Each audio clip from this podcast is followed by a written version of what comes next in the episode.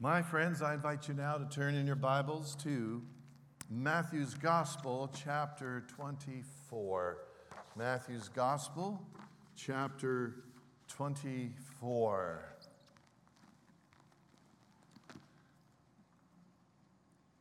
The Bible tells us that Jesus is going to return to this earth. We refer to it as Jesus' second coming. What are signs of Jesus' second coming? I've been sharing with you in this series, and this is part 5. I've been sharing with you in this series from the Gospel of Matthew chapter 24 what some of those signs are. And we read in Matthew 24, beginning at verse 1. Would you kindly stand, please? Let us stand if you're able to. As Jesus was leaving the temple grounds, his disciples pointed out to him the various temple buildings. But he responded, "Do you see all these buildings? I tell you the truth, they will be completely demolished. Not one stone will be left on top of another." Later, Jesus sat on the Mount of Olives. His disciples came to him privately and said, "Tell us, when will all this happen? What sign will signal your return and the end of the world?" And Jesus told them, "Don't let anyone mislead you, for many will come in my name, claiming I am the Messiah. They will deceive many, and you will hear of wars and threats of wars, but don't panic. Yes, these things must take place, but the end won't follow immediately.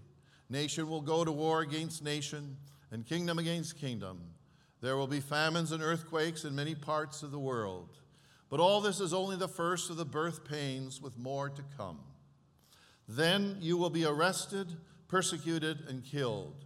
You will be hated all over the world because you are my followers. And many, many will turn away from me and betray and hate each other. And many false prophets will appear and will deceive many people. Sin will be rampant everywhere, and the love of many will grow cold. But the one who endures to the end will be saved. And the good news about the kingdom will be preached throughout the whole world so that all nations will hear it, and then the end will come." Let us pray. Heavenly Father, I pray once again that you would open up our minds and hearts to your word, to your truth. In Jesus' name we pray. Amen. Amen. Please feel free to be seated. Signs of Jesus' second coming. In previous messages, my friends, we focused on and we discovered this first truth. One of the signs is that many false messiahs or Christs will arise and will deceive people. All right? And then a second sign was there will be wars and threats of wars. Right? We talked about that as well. Then thirdly, there will be major famines. There will be major famines. I spoke on that in a previous message. And then fourth, there will be pestilences and plagues. If you didn't hear those messages, I want to encourage you to go to our website sometime this week, the Rosewood Church of the Nazarene website, and hear the truths that we discovered in regards to those points. So here is the fifth sign of Jesus' second coming according to Matthew 24. The fifth sign is this: there will be earthquakes in many parts of the world. Matthew 24, the second part of verse 7 and verse 8 says, "There will be famines and earthquakes in many parts of the world. But all this is only the first of the birth pains, with more to come." All right. In the first century, there was a man named Tacitus, Tacitus. Tacitus was one of the greatest Roman historians and politicians of their day. Just for your interest, he was born in 56 AD.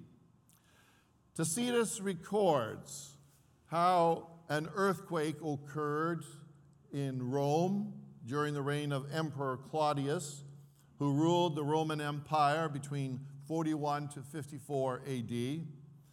Tacitus also records how during the reign of Emperor Nero, who ruled between 54 to 68 AD, the cities of Laodicea and Hierapolis and Colossae were hit by earthquakes. And Pompeii was almost destroyed by an earthquake as well. Some of you probably know that Pompeii was eventually destroyed by the eruption of Mount Vesuvius on August 24th, 79 AD. About 9 feet of ash from the erupting volcano buried Pompeii, which is located near modern-day Naples in Italy. How many of you, when you were on a cruise or visiting Italy, how many of you have seen Pompeii? Just slip your hand up. Okay, a few of you have, all right? If ever you're in Italy or on a cruise that takes you to the area of Naples, I strongly encourage you to make it a point to visit Pompeii. They've been excavating for decades. They've been removing that 9 foot of volcanic ash, and it's incredible. You are literally walking down streets that people walked on 2,000 years ago. It's a very strange feeling when you're there. It also is a reminder, when you see what you see, it's a reminder that those people were pretty clever as to how they built the streets. They had drainage just as we have drainage, just a little bit different. Okay, in addition to earthquakes affecting Rome, Laodicea, Hierapolis, Colossae, and Pompeii, other earthquakes also happened in the first century at places like Smyrna, Miletus, Chios, and Samos. You read about some of these places in the Bible. Okay, so there have been earthquakes across the centuries all over the world. I'm sure you know that. There have been earthquakes all over the world. But here is some information that is very interesting and suggests that we are getting closer and closer to the second coming of our Lord Jesus. Okay? So listen to this now. An organization did a study which looked at 38-year intervals. They looked at the number of earthquakes every 38 years since 1863. 1863, they looked at the earthquakes since 1863 that were a magnitude of 7.0 or higher. Okay, that's what the study did. Now, earthquakes of 7.0 or higher are considered to be major earthquakes. All right, you're going to see this on your screen. From 1863 to 1900, there were 12 earthquakes which registered 7.0 or higher. Okay? Then, from 1901 to 1938, there were 53 earthquakes, 7.0 or higher. Watch this.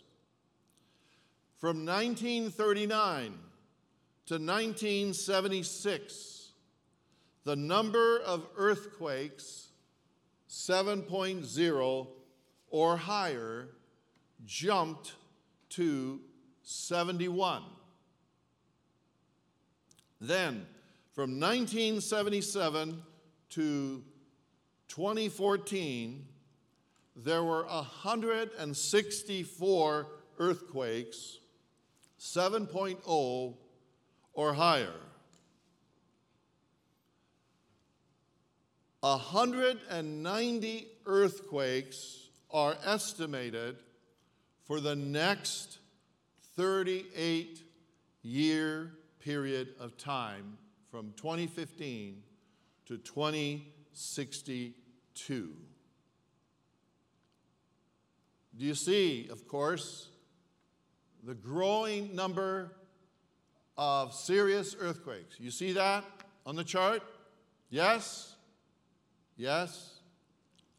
Jesus said in Matthew 24, verse 7, latter part, there will be earthquakes in many parts of the world. The increase in the frequency of major earthquakes in the past 150 years is a sign that we are getting closer to the second coming of our Lord Jesus Christ.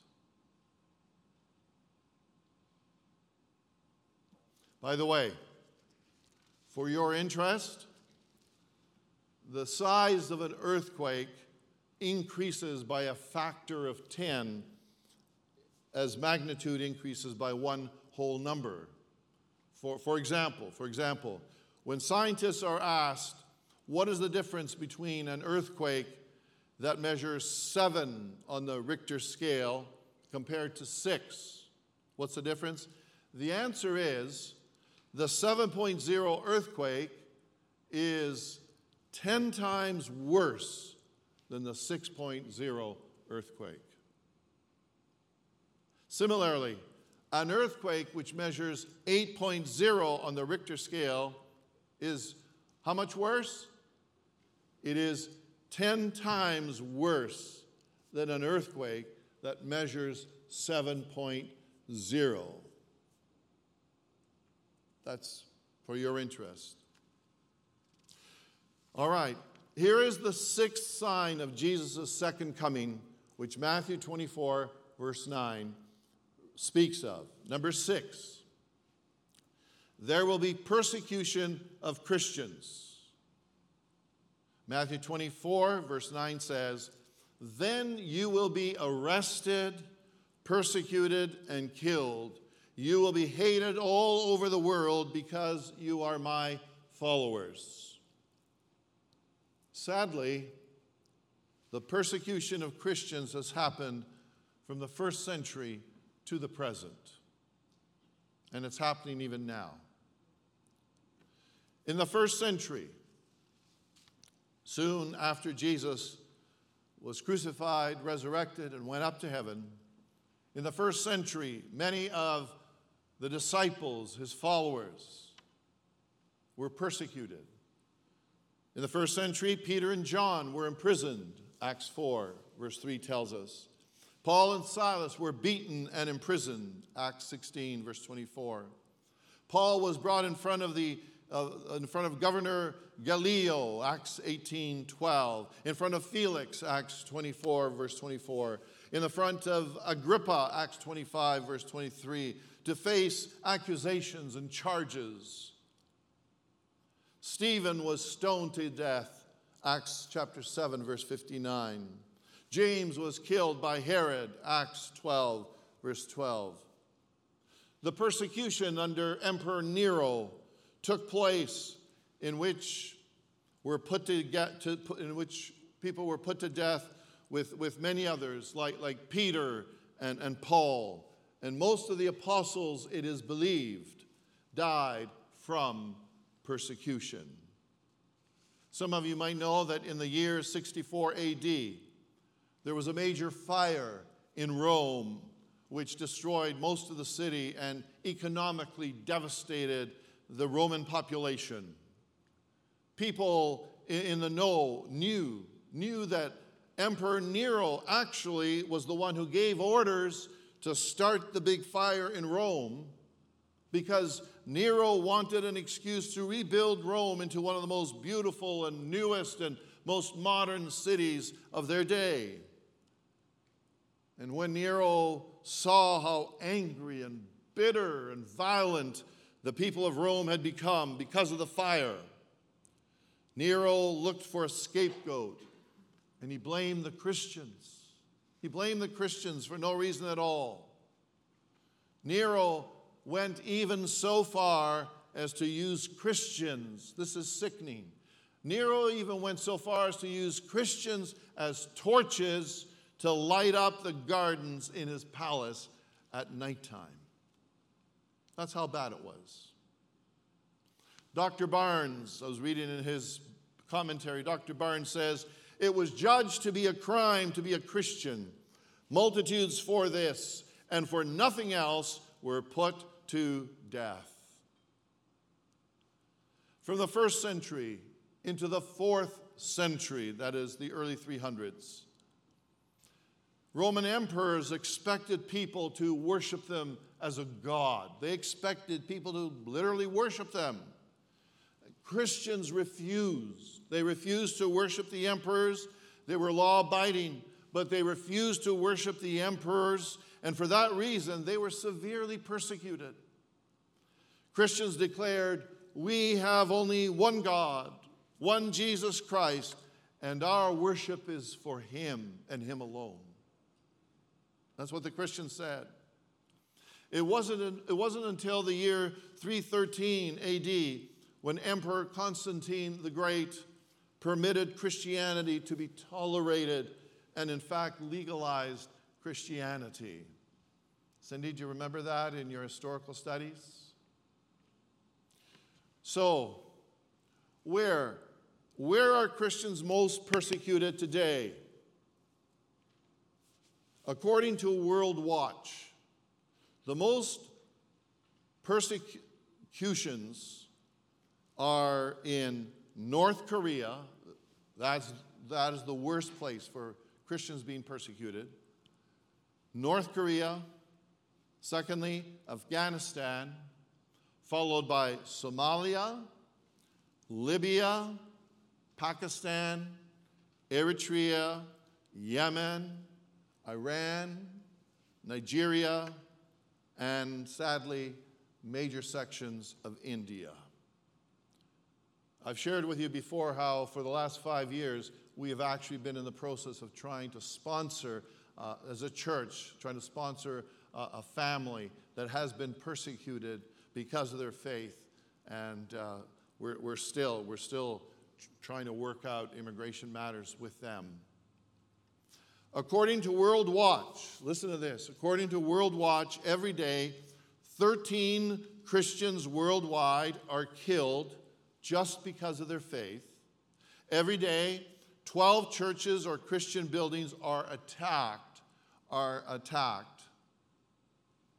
Every day, 12 Christians are unjustly arrested or imprisoned, and another 5 are abducted. World Watch, by the way, is an organization which monitors worldwide how Christians are being treated. In some countries, the persecution of Christians is a very serious matter. People's lives are threatened regularly if they were Christians. Now, here in Canada and the United States, we need to be careful. We need to be careful, my friends, not to call something persecution when it really isn't. And here's what I mean. Over the past 2 years of COVID, more than 2 years now, both here in Canada and in the United States, there were times when government departments and health departments told all places of worship, including Christian churches, to stop gathering together for in-person church services in order to help stop the spread of COVID-19. That request or order was given. Now this was a reasonable request for the health and welfare of everyone. And as most of you know, we closed our doors for in-person services for many months here. And we produced the services by video and shared them with you over the internet. All right?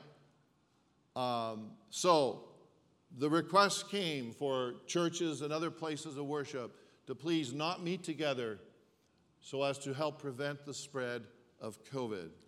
Now, I was shocked to see some Christians and some church leaders in Canada and the United States protesting and saying that the government was persecuting Christians.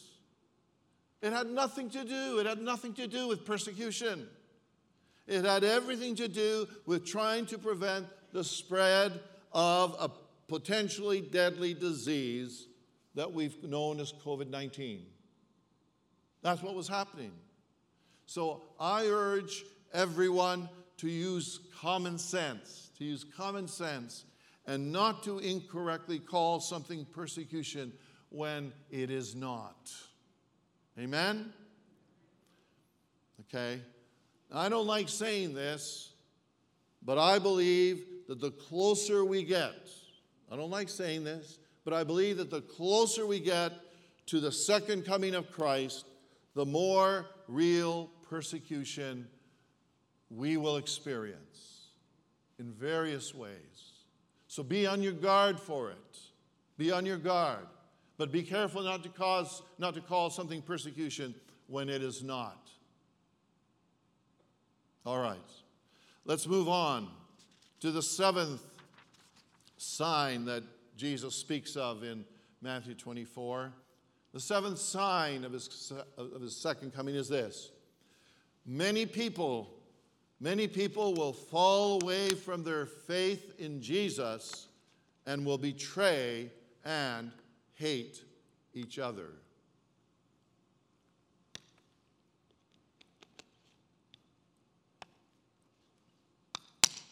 Jesus said this in Matthew 24, verse 10. The New Living Translation of the Bible says, why don't you read it with me? And many will turn away from me and betray and hate each other.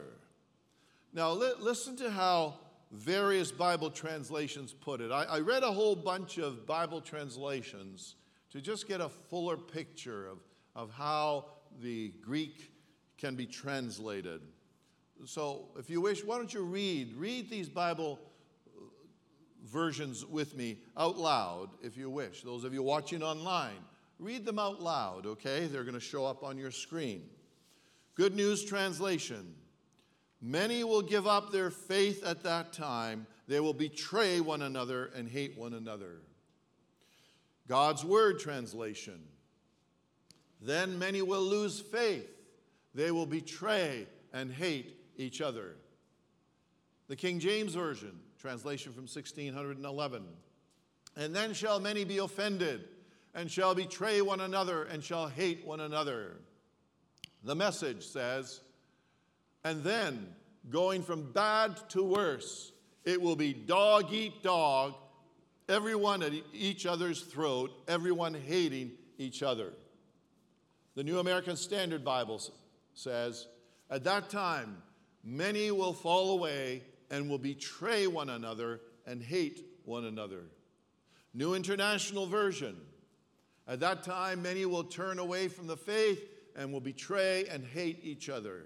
Revised Standard Version. And then many will fall away and betray one another and hate one another. So, there are slightly different ways of translating that Bible verse from the original Greek. But basically, in verse 10, Jesus tells us that one of the signs leading up to Jesus' second coming to earth will be people falling away from their faith, dropping off, falling away. Well, has that been happening? Is it happening? Over the past 2 years, it's more than 2 years. Over the past 2 years of COVID, have some people fallen away from their faith? You can probably answer that question as well as I can. I wonder if some once upon a time Christians have said things like, God, if you really loved us, why would you let this COVID-19 pandemic go on for 6 months, 12 months, 18 months, over 2 years. Then I wonder if some Christians during COVID, got out of the habit of going to any place of worship and never bothered to tune in to their church's live stream service or any service online, and gradually stopped making time for God, and they have fallen away. Last week I was in a Zoom meeting with Nazarene pastors and church leaders from all across Canada. We had a lesson from the Nazarene Theological Seminary president down in Kansas City, Missouri. We had a lesson from this president who was very knowledgeable, a very gifted man. During the question and answer time, I asked him if he knew about how many people have started to attend in person regularly in their local churches in the Kansas City area and across the United States. He has communication with pastors and church leaders all over the country, all over the world, in fact.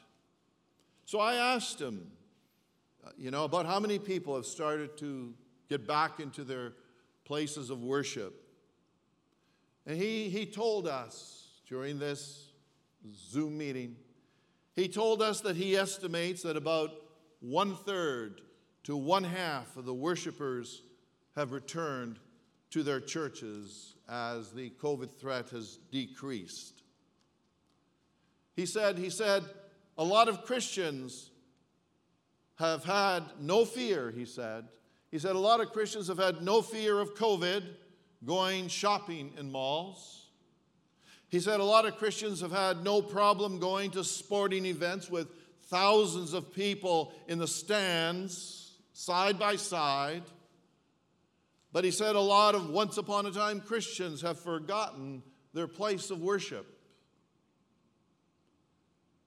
Indirectly, this president of the seminary was saying that a lot of Christians have fallen away. That was the bottom line. A lot of Christians have fallen away. Are you perhaps one of them?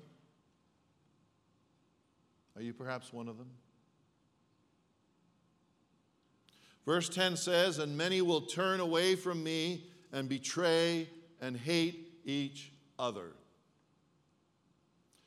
I want to be honest with you and say, I'm still trying to figure out why Jesus said people who fall away will betray and hate one another. I wonder if what that means is if a person falls away from loving Jesus, he or she has less ability to love other people. Is it possible that that's what that means? Brother Ray, you always give keen insight in our Wednesday Bible studies. Ray, is it possible that that's what it means? Maybe. I had hoped that COVID-19 would encourage more people to run to Jesus in faith. But in all honesty, folks, from my observations, the observations of many, many other ministers, if anything, people have fallen away from Jesus. Does this mean we are getting closer to the second coming of Jesus? Just a thought. Let me take you to the eighth sign. Eighth sign that Jesus brings forth is that false prophets, read it with me, false prophets will appear and they will deceive many people. Matthew 24:11 says, and many false prophets will appear and will deceive many people. Also, verse 24 of the same chapter says, for false messiahs and false prophets will rise up and perform great signs and wonders so as to deceive, if possible, even God's chosen ones. My friends, be especially on guard against some individuals who will say things like, Jesus will return in such and such a month and on such and such a day. You know, some people have made predictions like that in the past and were totally wrong. But there were thousands, sometimes there were millions of people who got caught up and said, oh yes, this is when the return of Jesus is going to happen. And they sold everything, just got ready for Jesus. Matthew 24, verse 36, tells us that no one knows the day or hour when Jesus will return. Here's the ninth sign Jesus speaks of. The ninth sign. Read it with me. Can you put it up, please? Sin and lawlessness will spread, and people's love will grow cold. Matthew 24, verse 12, in the New Living Translation says, sin will be rampant everywhere, and the love of many will grow cold. Read with me the other translations, English Standard Version. And because lawlessness will be increased, the love of many will grow cold. Good News Translation. Such will be the spread of evil that many people's love will grow cold. King James Version, and because iniquity shall abound, the love of many shall wax cold. The Message Bible says, for many others, the overwhelming spread of evil will do them in, nothing left of their love but a mound of ashes. New American Standard Bible, because lawlessness is increased, most people's love will grow cold. New International Version, because of the increase of wickedness, the love of most will grow cold. Recently, when we saw the truckers' protest in Ottawa against COVID-19 restrictions, designed to help prevent the spread of COVID, the COVID-19 restrictions that we've had, and the reason we continue to ask everyone to wear masks in church is because it's not over. It's not over till it's over in terms of COVID, right? And I thank you for your cooperation in wearing the masks and wearing them over your nose and covering your mouth and underneath the chin, all right? But most of you know about the truckers' protest in Ottawa. That became a violent situation and an unruly situation. We saw lawlessness in Ottawa. We saw lawlessness at the USA and Canada border crossings. In front of hospitals, we saw anti-vaxxers protest. I said to myself, what in the world? What is protesting and scaring hospital doctors and nurses who are trained to save lives? What is that going to accomplish? What kind of stupidity is that? What is it going to accomplish? Answer, nothing. That too was an example of lawlessness and people not thinking. Lawlessness. Verse 12 also says, the love of many will grow cold. The love of many will grow cold. Over the past couple of years, we have seen cases of police officers unnecessarily take the life of another human being. Yes, it probably was prejudice, but ultimately, I wonder if it was because the love of many has grown cold.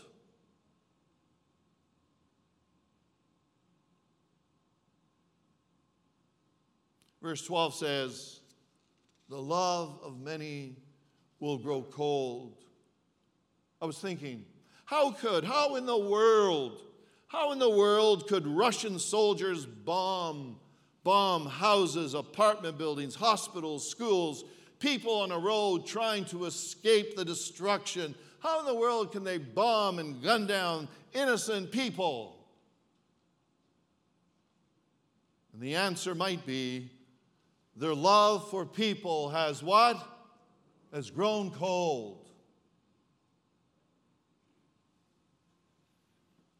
In recent weeks, when I have reflected upon the sin and lawlessness and people's love growing cold, I have wondered if we are closer and closer to the return of Christ than we have ever realized.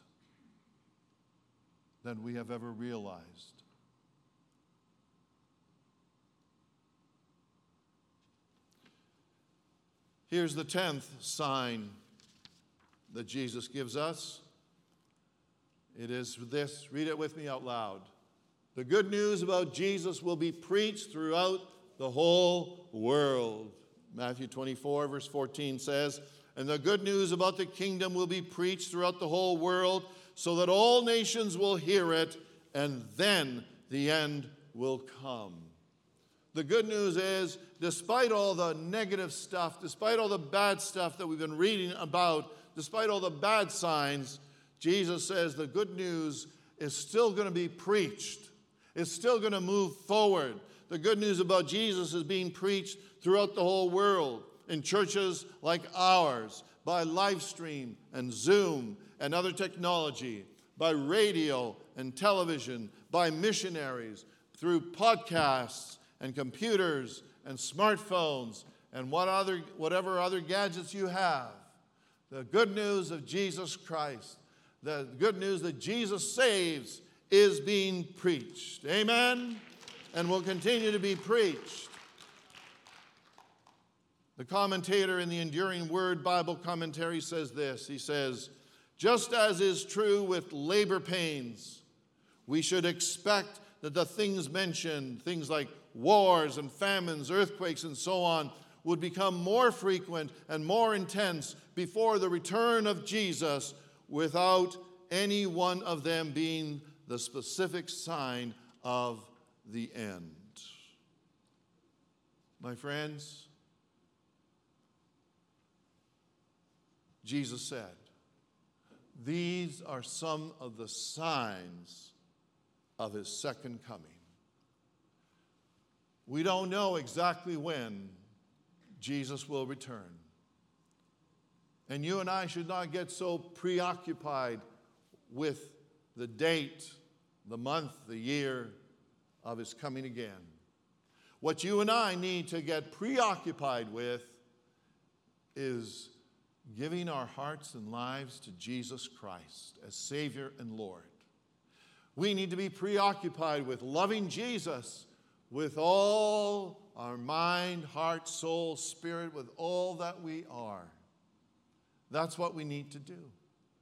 You and I have the privilege, the opportunity of saying, Lord, whatever happens, whatever comes about, many false messiahs, wars and threats of wars, famines, pestilences, plagues, earthquakes, other people abandoning the faith and more.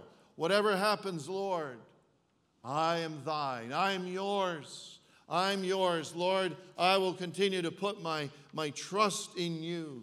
Despite the sin and the lawlessness, I will abide by your word. I will not be lawless. I will not be a sinful person, but rather I will be a holy person. Amen? Amen? Lord, I am and I will serve you with my whole heart. Are you serving Jesus with your whole heart? If you are someone, whether you're in the sanctuary or you're watching online, if you're someone over these last 2 years of COVID, if you've been drifting away, I want to encourage you to run back to Jesus. Run back to your faith and trust in Jesus Christ as Savior and Lord. And you be ready to meet the Lord, whether he comes today, tomorrow, or next week, or whether he comes years from now. You are ready to meet the Lord, whatever, whenever your time on earth will come to an end. In recent months, Pastor Lisa and I have done a variety of funerals, some of very young people and some funerals of very old people.